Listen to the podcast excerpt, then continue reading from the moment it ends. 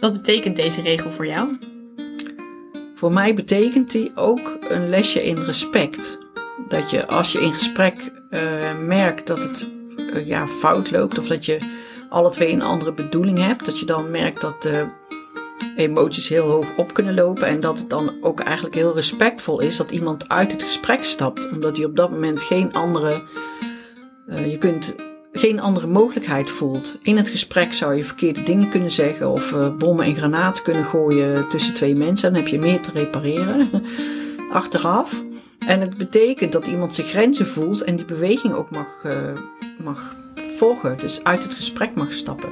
En het betekent ook, als ik de ander uit het gesprek laat stappen, dat ik hem, hem of haar het vertrouwen geef dat hij ook weer terug in gesprek gaat komen als de tijd voor hem of haar rijp is.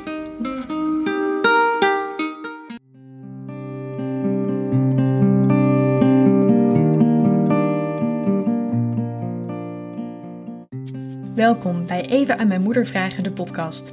In deze podcast onderzoeken we de eerste relatie in je leven. De relatie met je moeder. Vandaag praat ik met mijn moeder over een huisregel van vroeger. Wie afhaakt is aan zet. Mijn moeder deelt hoe je als je kinderen gaan puberen soms genoodzaakt bent om de huisregels te veranderen. Waarom je niet altijd het ijzer moet smeden als het heet is. En waarom het gezond is om af en toe uit contact te gaan en weer terug te komen. We gaan het vandaag hebben over de huisregel: wie afhaakt is aan zet. Wat betekent deze regel? Soms merk je dat je in gesprek met iemand uh, op verschillende golflengtes zit. En ik, je herkent misschien ook wel dat gevoel dat je dan eigenlijk denkt: dit gesprek gaat nergens heen. Of je hebt een reden om eruit te willen lopen. En uh, we hebben geleerd om, uh, dat het ook mag. En hij betekent dat je, als jij degene bent die uit het gesprek loopt, om wat voor reden dan ook, dan is de afspraak binnen ons gezin dat jij ook degene weer bent die terug aankomt haken. Dat die verantwoordelijkheid ligt bij degene die vertrekt. En een belangrijke toevoeging aan deze regel is dat je weet dat degene die uit contact gaat, dat je die ook gewoon mag laten gaan. Dus niet erachteraan uh, hollen, ik ben nog niet klaar met jou of we zijn nog niet uitgepraat. Maar dat het eigenlijk een hele duidelijke grens is die iemand aangeeft en dat je die ook mag respecteren, zonder daar een drama van te maken. En waar komt deze regel vandaan? Nou, die hebben we niet zelf bedacht. We hebben ooit uh, met het gezin in uh, familietherapie gezeten. En dit was echt een gouden regel van degene die ons door die sessies heen heeft uh, begeleid. En hij werkte voor ons allemaal. En de regel telt natuurlijk niet van de geboorte af aan. Want ik denk als je een boos kleutertje hebt wat weggaat, dat je dan wel degelijk de beweging mag maken om het kind terug te halen of bij je te houden. Maar in de puberteit uh, is het, vond ik, vonden wij het wel een gouden regel. Omdat je daarmee ook verantwoordelijkheid, uh, verantwoordelijkheid leert nemen en los leert laten. En uh, niet op de nek van zo'n puber gaat zitten als die voelt dat hij de ruimte wil verlaten. Als je voelt dat je de ander niet meer kunt bereiken of dat je helemaal in je onmak terechtkomt, dat je dan ja, eruit mag stappen uit dat gesprek. We merkten dat het oude patroon van uh, heersen en ja, controleren of de, de route bepalen voor je kinderen, dat dat niet meer werkte. We hadden behoefte aan een nieuwe, nieuwe inzichten en ook nieuwe regels. Wat betekent deze regel voor jou? Voor mij betekent die ook een lesje in respect. Dat je als je in gesprek uh, merkt dat het uh, ja, fout loopt of dat je alle twee een andere bedoeling hebt, dat je dan merkt dat de emoties heel hoog op kunnen lopen. En dat het dan ook eigenlijk heel respectvol is dat iemand uit het gesprek stapt. Omdat hij op dat moment geen andere. Uh, je kunt geen andere mogelijkheid voelt. In het gesprek zou je verkeerde dingen kunnen zeggen of uh, bommen en granaten kunnen gooien tussen twee mensen. Dan heb je meer te repareren achteraf. En het betekent dat iemand zijn grenzen voelt en die beweging ook mag, uh, mag volgen, dus uit het gesprek mag stappen. En het betekent ook, als ik de ander uit het gesprek laat stappen, dat ik hem, hem of haar het vertrouwen geef dat hij ook weer terug in gesprek gaat komen als de tijd voor hem of haar rijp is. Gebruik je de regel vandaag nog steeds? Ik gebruik de regel vandaag nog steeds, ja. Nou moet ik zeggen, als je geen pubers meer in je huis hebt, dat de energie ook op een andere manier uh, is, zeg maar. Um, maar ik heb er zelf wel heel veel van geleerd dat je uh, niet in een gesprek terecht hoeft te komen met iemand waar je het oprecht mee oneens bent. Als je luistert naar je, ja, naar je signaal van onmacht. Als je echt voelt, ik kan de taal niet vinden om de ander te bereiken. Uh, ik voel mij niet gehoord door de ander en die ander heeft geen, kan mij niet horen. Uh, dat geeft een gevoel van onmacht. En dan zou je ja, bozig kunnen worden of, of blauwe plekken op elkaar ziel kunnen mappen. Maar je kunt ook gewoon even uit het gesprek gaan. In het vertrouwen dat je altijd weer terug mag komen.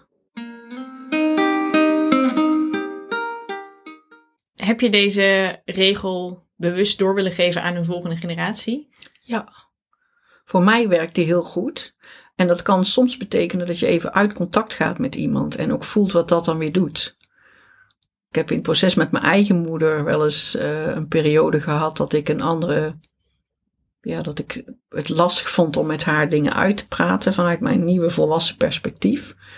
Uh, toen heb ik met haar anderhalf jaar geen contact gehad.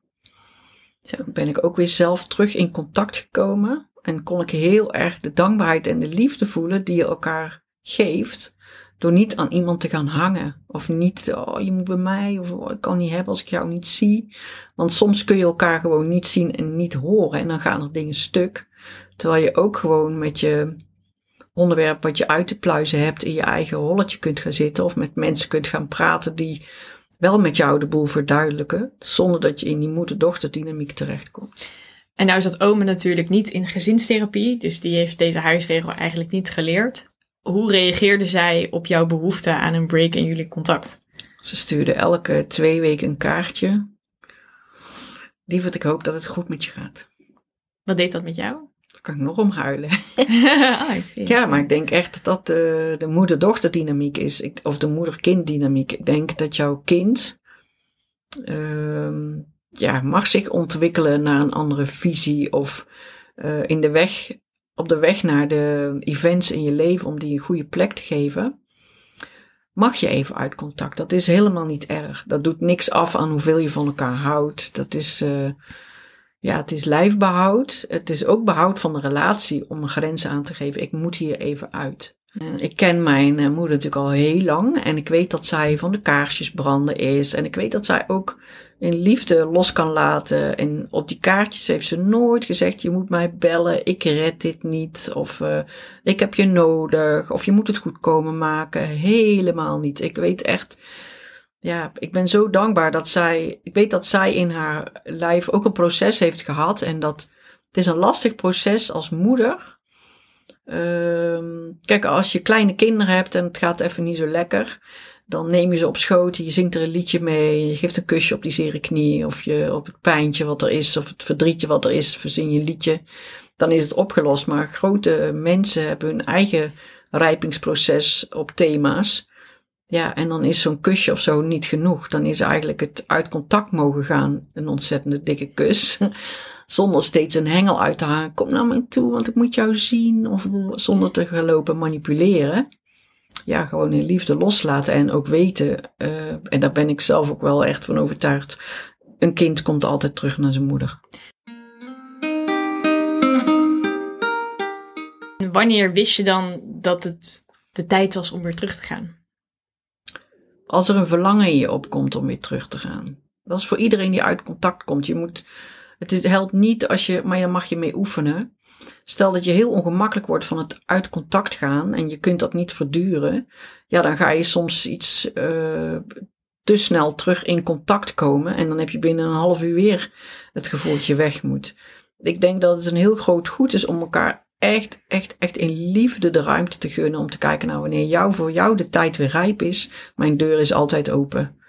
En uh, nou, ik heb daar eerlijk gezegd in contact met mijn moeder en destijds had ik een psycholoog uh, mee geoefend. Want dan voelde ik soms het verlangen om naar haar toe te gaan. Um, maar dan wist ik, ik voelde dat verlangen en dan, dan nam ik de ruimte om dat verlangen te volgen. Dus dan stapte ik in mijn auto en ging die kant op en dan dacht ik, we hebben drie kwartier wonen we van elkaar af. Dan dacht ik na een kwartier, oh nee, ik doe dit uit schuldgevoel of uit, ja, dat ik wil dat zij mijn pijn oplost of zo. Nee, terug naar huis. En dan wist ik, ik ga haar nog niet laten weten dat ik kom. Ik rij gewoon die kant op en ik ga heel onderweg, al die 70 kilometer of zo, weet ik het hoe ver het is, voelen of ik daar echt wil zijn. En, en, en ik wist ook, mijn moeder geeft mij die ruimte. Dus op het moment dat ik wel zo ver was dat ik bij haar binnen wilde komen en na de thee dacht, oh god, wegwezen hier. Dan wist ik ook dat ik gewoon weer uit contact kon gaan. Of terug in mijn auto kon stappen, terug naar huis kon rijden, zonder dat er iets mislukt was of zo. En hoe reageerde zij toen je uiteindelijk weer terugkwam? Werd je toen meteen met open armen weer ontvangen? Of dacht zij ook van, nou... Tuurlijk. Uh, ja? Nou, nee, wel voorzichtig. En dat herken ik ook wel van uh, als je wel eens wat hebt met je eigen, ik met mijn eigen kinderen. Soms is het dan weer een beetje aftasten. Maar dat is niet erg.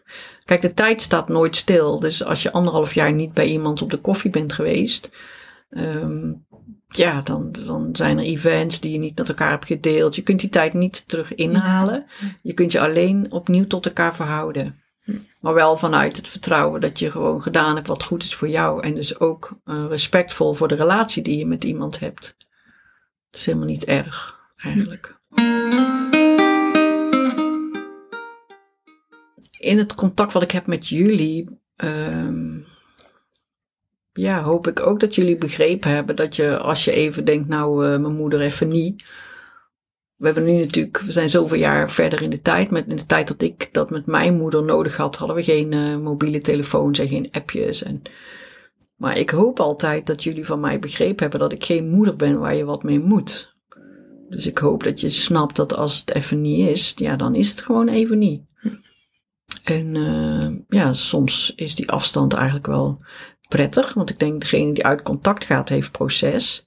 Maar door uit het contact te gaan, is degene die verlaten wordt, of waar, waar de deur even voor dicht is, gaat ook in proces komen. Die gaat ook kijken, wat is nou mijn aandeel dat dit gebeurt? Of wat, eh, wat heb ik eraan toegevoegd? Of uh, ja, dan ga je ook kijken als het contact er ooit weer is, waar gaan we het dan over? Waar wil ik het dan over hebben? Of wat, uh, ja, kunnen we dan soort van opnieuw beginnen? Of samen eiken wat het gebracht heeft? Of, hm. En soms vraagt het ook niet gelijk dat je dat uh, in je hoofd of met te veel woorden gaat na-analyseren. Soms zit de winst aan de binnenkant van je hart. Ik denk altijd, uh, ik ben een doorgeefluik voor, voor de kinderen. Dus jullie zijn niet van mij. Ik denk dat we leraren zijn op elkaars pad. En als je even genoeg uh, lessen van je strippenkaart hebt gehad, ja, dan mag je gewoon even een pauze houden of zo. dat wil niet zeggen dat je niet meer van je kind houdt. Misschien stopt die ontwikkeling in relatie of afstemmen van je relatie niet bij puberteit en nieuwe huisregels, maar zal je altijd een moment hebben dat je moet kijken van hé, hey, hoe doen we het nu met elkaar?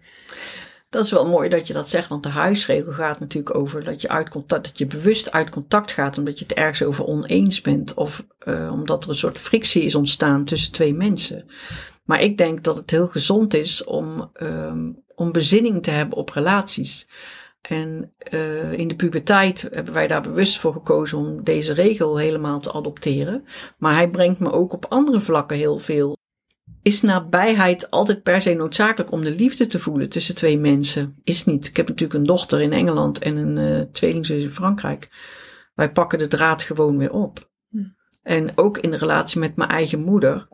Hè, uh, ons mam is natuurlijk aardig op leeftijd aan het raken. Uh, dan komt er een soort van keerpunt dat je denkt: Oh, ik kan een beetje voor haar zorgen. Of er ontstaat iets waarbij, ze andere vragen, waarbij je andere vragen aan elkaar gaat stellen. Um, en het is goed om je bewust te zijn van, uh, moet dat in vol contact of wat is daar dan het ritme voor? Marten, wat herinner jij je van deze huisregel? Ik herinner me deze huisregel heel goed. Zeker in de puberteit hadden wij wel eens uh, heftige discussies. En of dat nou ging over wie de afstandsbediening mocht en wat we voor film we gingen kijken. Of over andere uh, opstanden in de huisregels en bedtijden uh, was het gewoon een tijd dat er veel, dat er veel energie in het huis was. Ik herinner me dat de regel een soort verademing was. Dat als je voelde, oké, de spanning loopt op, dat je gewoon van tafel mocht gaan. In plaats van dat je maar erbij moest blijven. En mensen zeggen wel eens, je moet het ijzer smeden als het heet is. Nou, daar ben ik het niet mee eens. En deze regel, die is daar ook een soort van antidote op, zeg maar. Dat het soms heel goed is om dat vooral niet te doen om te, te weten, oké, dit is geen constructieve conversatie meer. Ik ga eruit, ik ga afkoelen. Of dat nou is een rondje wandelen of een koude douche of piano spelen of whatever. Even eruit en erover nadenken en het laten bezinken. En dan weer terugkomen in de rust met elkaar het gesprek weer aan te gaan. Ik herinner me de uitdaging wel in het begin. Dat je dan, als iemand boos van tafel stapte, toch de neiging had om ze aan de haren terug aan tafel te zetten. Dat je dacht, hé, hey, we zijn nog niet klaar. Zeker ook als je, puberaal gezegd hoor, maar als je een gesprek aan het winnen was, of een discussie aan het winnen was, en iemand loopt dan weg. Dat je denkt, ja, maar hallo, ik was net zo lekker bezig. Uh, maar ja, dat het, wel, het werkte wel heel goed. Als ik jou hoor, lijkt het alsof je dus een soort van nieuwe huisregels te bedenken hebt als je kinderen de puberteit ingaan. Is dat zo? Voor mij is dat zo, ja. Hoe kwam je daarachter? Ja, sommige dingen werken niet. Ik denk dat het fijn is uh, als, als je ouders bent en je kunt de regels bedenken, of de spelregels van omgaan met elkaar. Uh, als kinderen klein zijn, dan kun je ze dat bijbrengen. Maar ja, de puberteit staat voor mij wel voor een stukje eigenheid die jouw puber ontwikkelt. Waarbij die zich wil onderscheiden van de rest. En het is belangrijk om, uh, en ik herinner me ook dat we dat gedaan hebben, om elke zes weken of twee maanden met elkaar te zitten en te kijken welke regels tellen er vanaf nu. Of welke regels, welke ja, omgangsvormen klinkt zo groot, maar wat vinden wij vanaf heden respectvol in de omgang met elkaar? En daar bewust voor te gaan zitten en ook op te onderhandelen. Je merkt dat een puber ruimte vraagt. En dat hij er in één keer achter komt dat op tijd naar bed, dat dat misschien wel niet meer werkt. En hm. uh, dat uh, op tijd eten misschien niet meer werkt. En die willen toch leefbaar houden met een aantal volwassen wordende mensen in één hok. Um, en daarin ja, vond ik het ook wel ruimte geven om tot onderhandeling te komen. Want je kunt wel een soort uh, uh, puberpolitie oprichten in je eigen huis. Maar ik vond het ook wel heel interessant om echt naar elkaar te luisteren en onderwerpen met elkaar te bespreken. Ja, niet eens ter verantwoording te vragen, maar wat, wat spreken we af? Wat werkt voor jou? En in die ruimte tot onderhandeling kun je ook tot nieuwe afspraken komen. En dat vond ik wel echt een, uh, een eye-opener. Jullie zijn natuurlijk vrij snel op, achter elkaar geboren. Er zit steeds maar anderhalf jaar tussen. De een pubert wat sneller en de ander pubert wat later. En dat het bijna zo zou zijn dat je met elke puber een eigen contract maakt. Ik was me er heel erg van bewust dat je op den duur uh, niet met uh, twee ouders of twee opvoeders en drie kinderen in één huis woont, maar dat je in huis woont met vijf mensen die allemaal hun eigen beste gebruiksaanwijzing hebben, waar voor ieder uh, eigen afspraken in horen. Dus eigenlijk zouden er drie contracten op de koelkast moeten hangen. Ik herinner me ook dat we er echt contracten van maken. Weet je dat, weet je dat nog? Zet me vaag iets van bij, inderdaad. Sowieso herinner ik me dat we een soort contract hadden toen we met oma vroeger naar de camping gingen. En op een leeftijd kwamen dat wij uh, ook uh, nou, nog niet vriendjes hadden, maar wel chance hadden of zo. En toen moesten we echt van oma een soort grappig papiertje uh, ondertekenen van uh, ik ga niet uh, met vreemde mannen mee. En als ik in de tent lig en ik heb wel trusten gezegd, dan ga ik daar ook niet meer uit. En um, dat je niet zomaar ja, iets zou doen wat, wat oma niet leuk zou vinden. Het lijkt voor de grap, maar volgens mij werkt het in het puberbrein alsof er mogelijkheden tot onderhandelen zijn. Hm. En dat is dan minder in de stijl van de ge- en de verboden. Maar echt de vraag, wat vind je daarvan? Wat kunnen wij met elkaar afspreken? Ja. Ja, en ik herinner mezelf uh, dat je als ouders van pubers ook merkt dat je oude trucjes niet meer werken. Ik herinner me echt ook dat mijn, uh, mijn echtgenoot, die natuurlijk niet jullie biologische vader is, uh, zelf daar ook heel erg mee op de proef werd gesteld. Ja, moeten we nu alweer nieuwe regels? Mm. We hebben toch zes weken geleden dit en dat en dat afgesproken. Maar ja, alles evolueert. Dus het vraagt elke keer opnieuw, vroeg het, om weer met elkaar te zitten en het gesprek met elkaar aan te gaan. Over vriendjes, wel of niet komen, wel of niet mee eten, wel of niet naar boven, uh, wel of niet door de week uh, weg mogen en tot hoe laat dan. En, ja.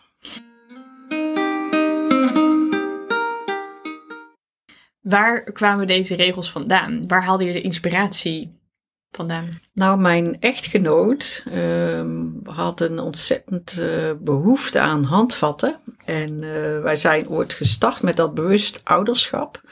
Uh, doordat hij, hij leest altijd heel veel, um, iets vond over een Gordon-cursus.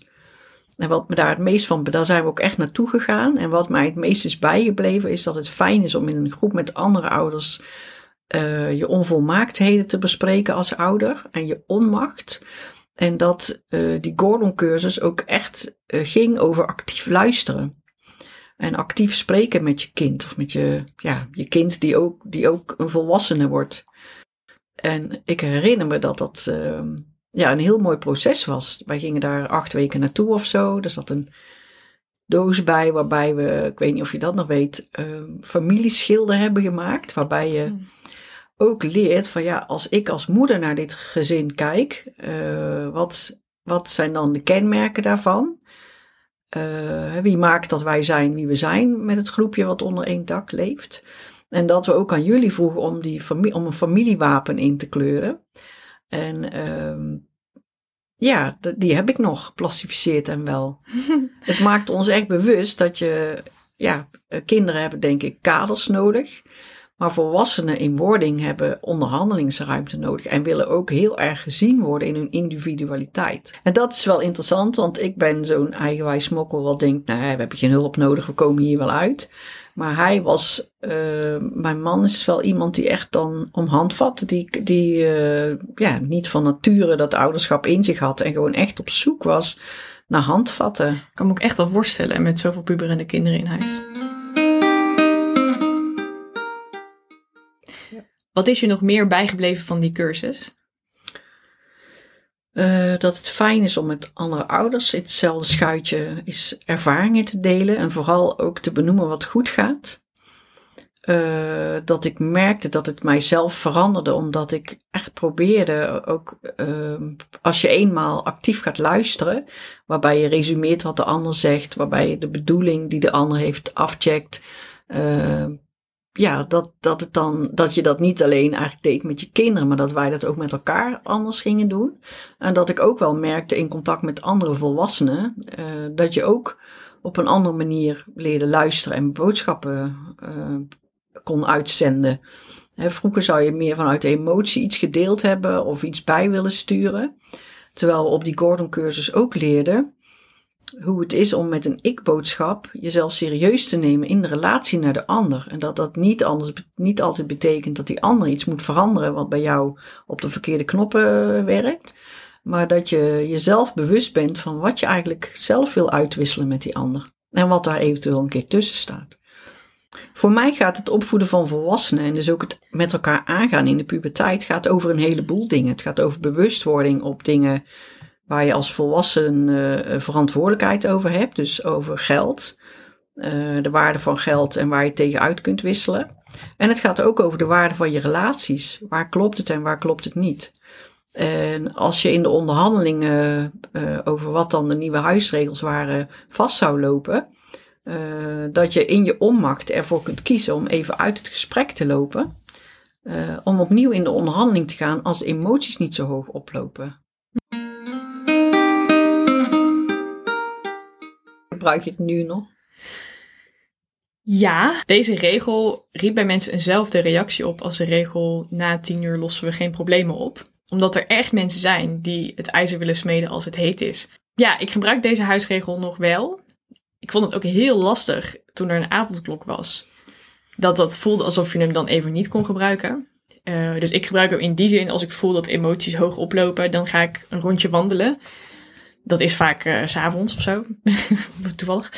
Uh, en ik had er echt moeite mee met de avondklok. Dat ik dan het idee had dat ik niet meer naar buiten mocht. Volgens mij hebben we iets aangeprobeerd te leren, of heb ik mezelf ook aangeleerd, om te voelen, nu is het stop, nu mag ik uit contact.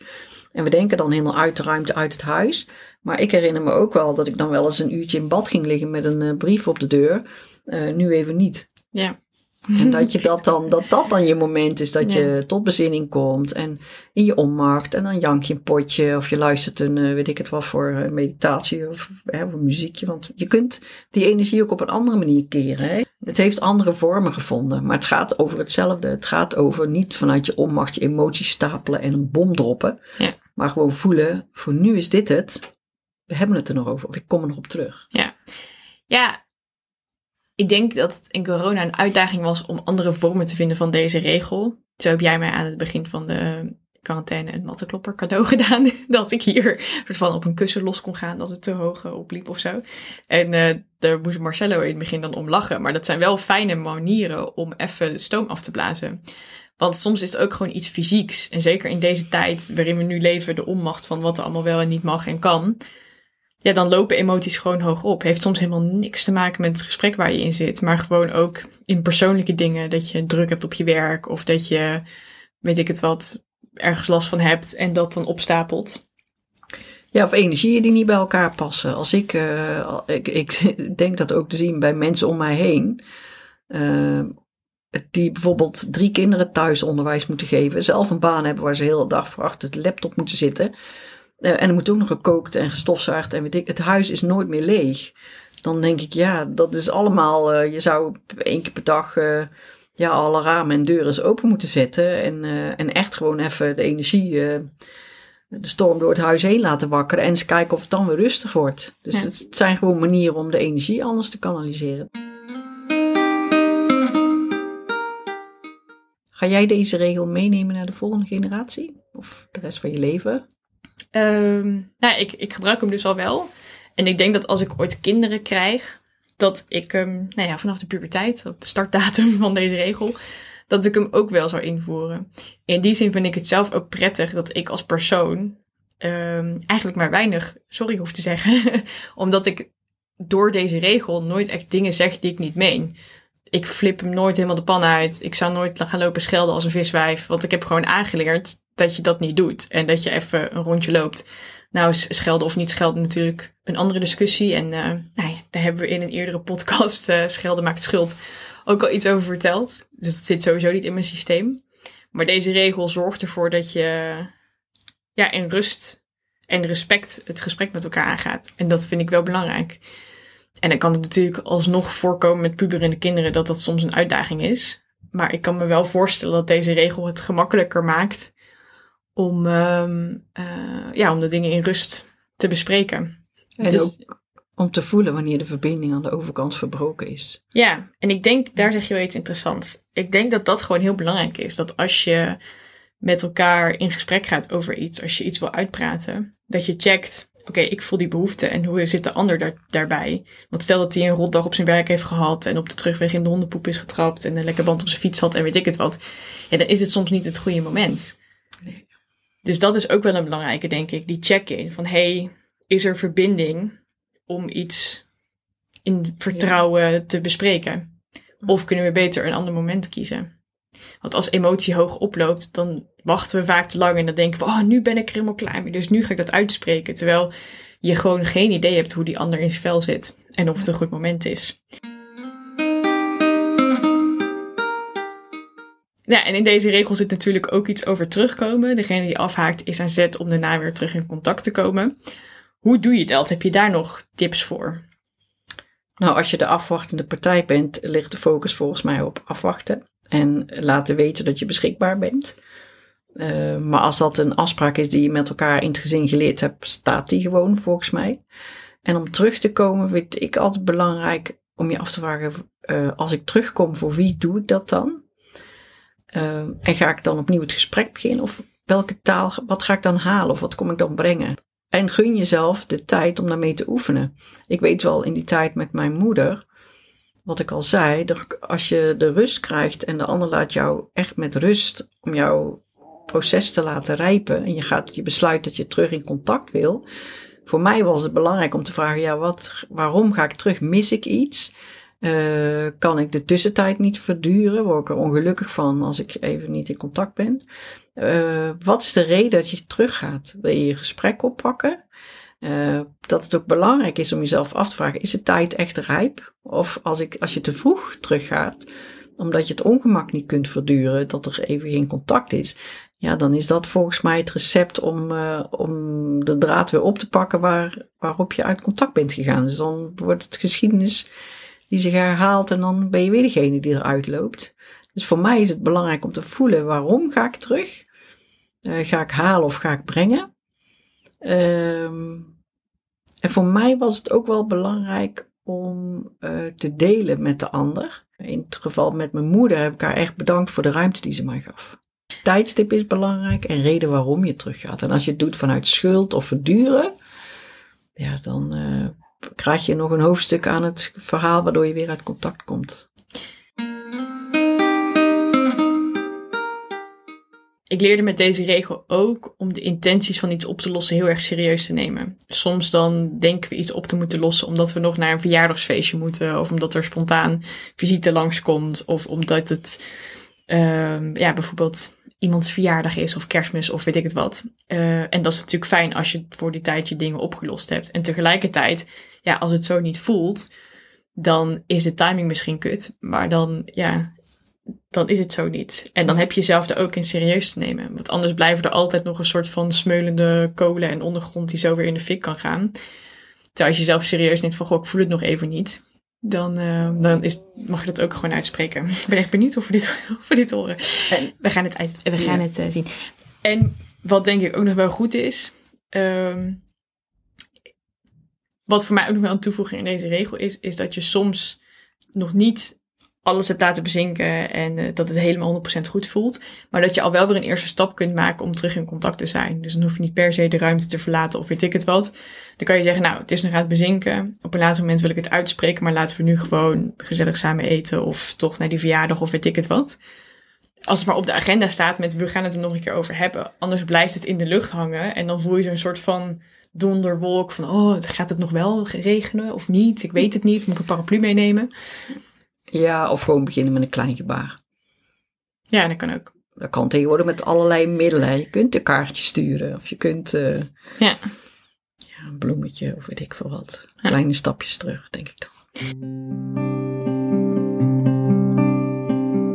Bedankt voor het luisteren naar Even aan mijn moeder vragen de podcast.